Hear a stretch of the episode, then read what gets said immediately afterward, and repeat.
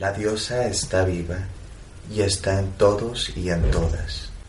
No es únicamente una religión, no es únicamente un enfoque espiritual, no es únicamente una teoría psicológica, no es una visión de género, es algo que trasciende todo eso y a la vez contiene todo eso.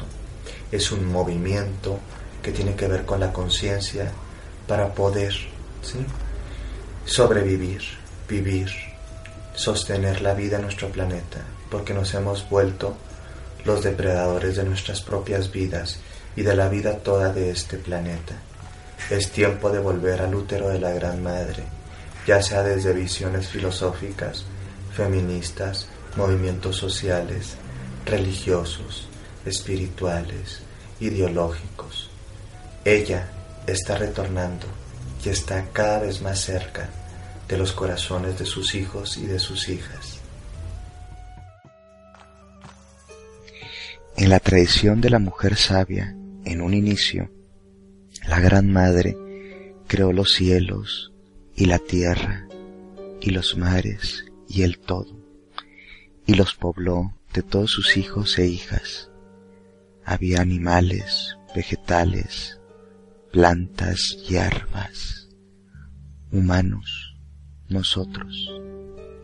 Y todos tenían mucha hambre, y ella les dijo amorosamente, coman de mi cuerpo que soy su madre, y todos comimos.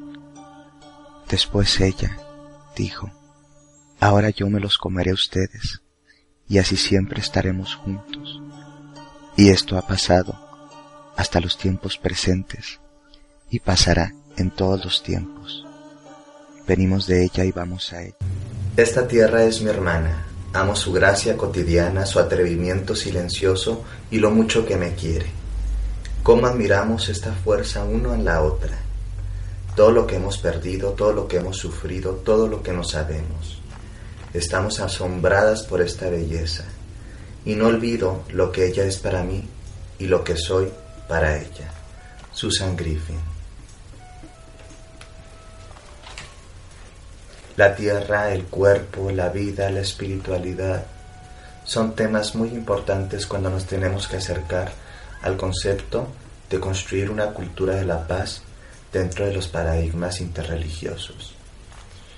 Cualquier religiosidad que pone por encima de la dignidad del cuerpo, del respeto de la sexualidad, del respeto del otro, dogmas o creencias, puede ser considerada una religiosidad o una espiritualidad depredante. Nada puede estar por encima de la dignidad y de la vida humana. Y para configurar una cultura de la paz es importante también analizar nuestras propias ideas acerca del mundo, nuestras cosmovisiones, las religiones que nos han influenciado y evidentemente cómo también las hemos malinterpretado para depredar, destruir o controlar al otro. La religión, como cualquier sistema de creencia, plantea mm, una serie de directrices para de una u otra forma influir en la vida de las personas. Así nosotros, todos los creyentes o no creyentes de cualquier religión, en menor o mayor medida estamos influenciados por la religiosidad, ya que funciona como un metasistema ¿sí? que sostiene un sistema que es la cultura occidental judaico-cristiana. En las visiones generalmente judaicas cristianas hay órdenes de control patriarcales en donde ¿sí? la idea de un Dios masculino de un Dios eh, con ciertas características incluso a veces raciales, eh, antropomórfico, eh, dicta lo que es correcto y lo que no es incorrecto, lo que es deseable y lo que no es deseable. Y bajo ese paradigma, el Dios celeste que enjuicia desde arriba, funciona como un modelo de control ideológico, psicológico y específicamente pues del individuo y de las masas. Actualmente se está despertando de nuevo una visión matrifocal que podríamos llamar basada en la madre tierra, en la diosa, en la divinidad que está aquí en la tierra. y esto nos puede ayudar o apoyar a construir eh, procesos de paz. ¿Por qué? Estar en diosa nos acerca a la paz. Más allá de que la diosa sea un arquetipo psicológico, eh, un rudimento histórico, un personaje mítico o una realidad espiritual para muchas personas, eh, en cualquiera de esos niveles, ella funciona como un símbolo para reintegrarnos al, a la interconexión, es decir, todos somos hijos de una misma madre y esta madre no está lejana en los cielos o allá muy lejos. Alejándonos de teologías de la dominación y acercándonos a una teología corporificada y una teología eh, basada en la vida y una teología, es decir, de la diosa, dea, diosa, ¿sí? nos acercamos al entendimiento de que sí es posible tener un mundo diferente, de que sí es posible empezar a modificar la forma en la que nos relacionamos con el mundo, primero relacionándonos con las ideas de lo sagrado y a partir de esas ideas nuestras conductas se modifican, nuestros pensamientos se modifican, ¿sí? Y generamos otro tipo de realidad. Es posible un mundo diferente cerca de Diosa. Es posible un mundo diferente en donde el cuerpo de Gaia, de la Madre Tierra, es el cuerpo de la divinidad y por lo tanto los sistemas de explotación, los sistemas de depredación y de destrucción de la tierra van a parar. Una persona o un grupo de personas o una cultura eh, que se siente merecedora de una tierra que le dio un Dios para hacer uso sobre ella, en donde el especicismo, es decir, sentirnos más cerca de lo divino y por lo tanto por encima de las otras criaturas de los otros reinos de la vida, pues es una idea patriarcal que no existe dentro de los movimientos eh, y del movimiento específicamente espiritual de la diosa, en donde todos y todas eh, las formas de vida somos eh, válidas, ¿sí? existe una diversidad que no excluye a nadie y una conciencia de que ella está en el todo y por lo tanto desde esa visión de, integración del todo no tendríamos por qué depredar de forma inconsciente los ecosistemas. En el movimiento de la diosa el término ecofeminista está muy presente porque tenemos que entender que podemos medir el grado de desarrollo de una sociedad a partir de cómo es tratada la mujer, cómo son tratadas las mujeres, eh, los grupos vulnerables y cómo es la relación con la tierra, con la madre tierra.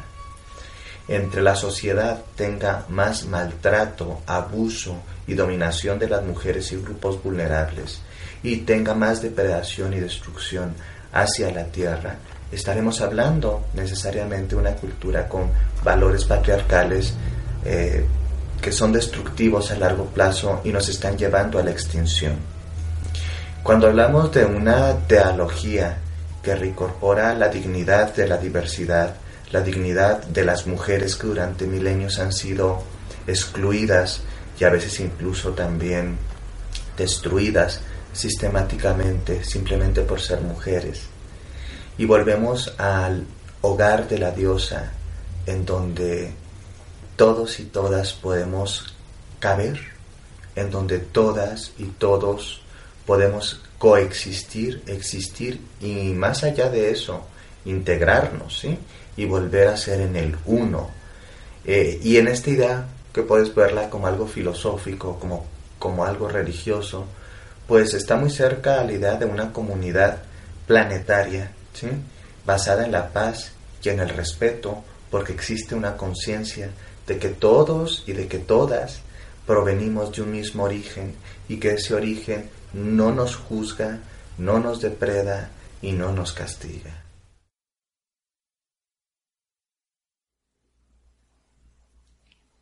Yo que soy la belleza de la verde tierra y la luna blanca entre las estrellas y los misterios del agua, Llamo a tu alma para que se levante y venga a mí, pues hoy el alma de la naturaleza que da vida al universo. Todas las cosas de mí proceden y a mí deben retornar. Todos los actos de amor y placer son mis rituales. Permitan mi veneración en el corazón que se regocija. Permitan que haya en vosotros belleza y fuerza, poder y compasión, amor y humildad, gozo y reverencia.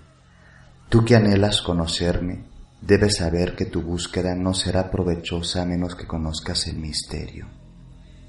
Si lo que buscas no lo encuentras en ti, nunca lo hallarás fuera.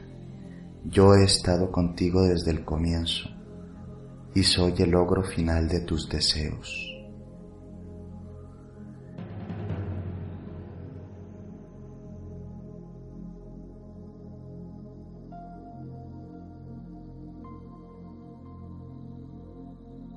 Desde una visión transcultural, esta presencia de diosa o de diosas en sus facetas ¿sí?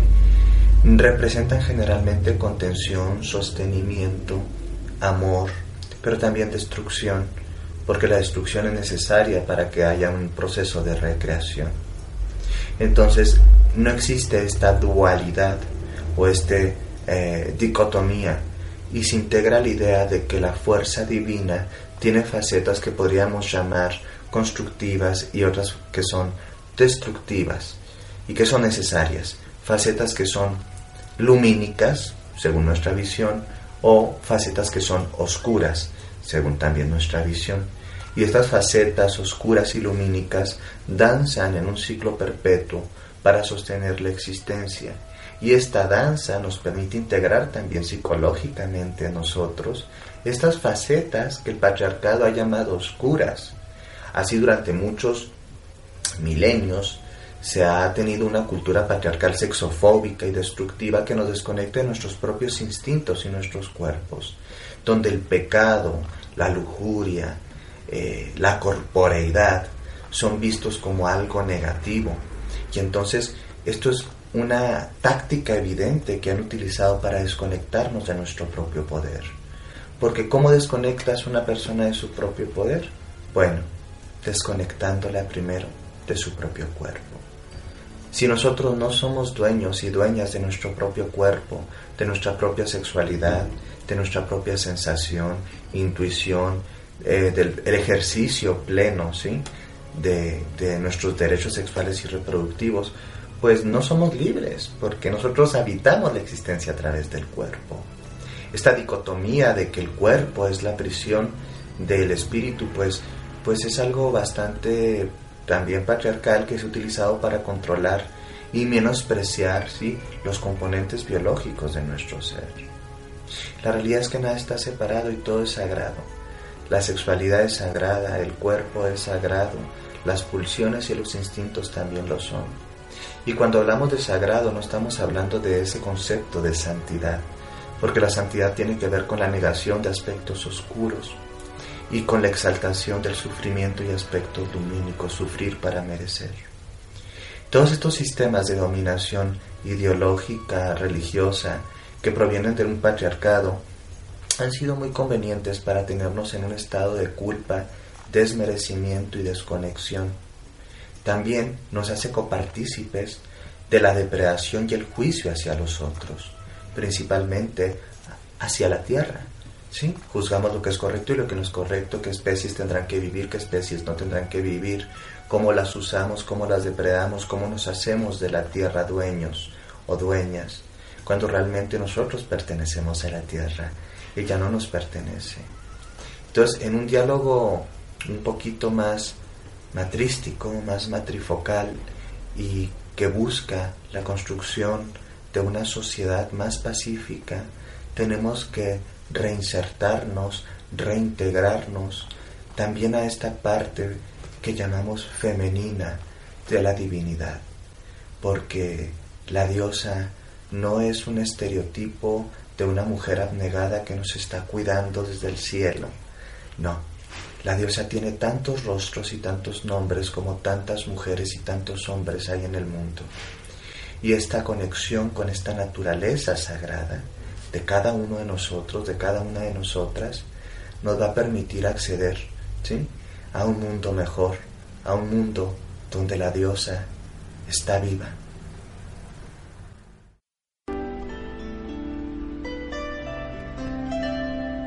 Madre nuestra que estás en los cielos y en la tierra y en todas partes, bendita sea tu belleza y tu abundancia. Trae a nuestros corazones la llave que abre el portal del amor, que cada uno de nosotros respete las costumbres de todos los seres y que el ejercicio del perdón sea parte de nuestra existencia.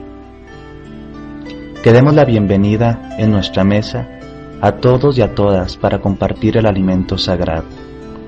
Madre nuestra que estás en los cielos y en la tierra y en todas partes, que seas la guía de nuestros pasos, que el ritmo de nuestros corazones pueda unirse al ritmo del corazón de la tierra y así ser uno con su ritmo, que las estrellas nos guíen en las noches oscuras y el sol y la luna abracen nuestros cuerpos. Oh gran Espíritu, oh gran Madre, oh Mujer Sagrada